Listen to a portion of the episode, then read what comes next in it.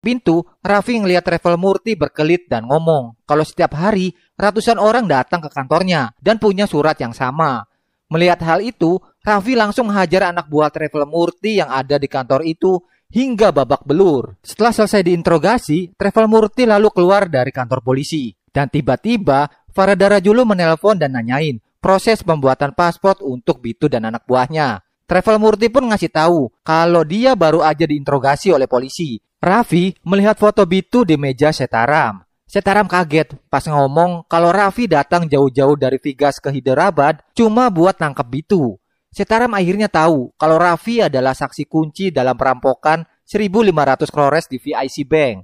Raffi ngomong kalau ia nggak bakal ngelepasin Bitu walau nyawa taruhannya. Tiba-tiba telepon berbunyi. Atasan Setaram menyuruhnya agar melepaskan Travel Murti. Tetapi Raffi yakin Travel Murti terlibat dalam pembuatan paspor Bitu.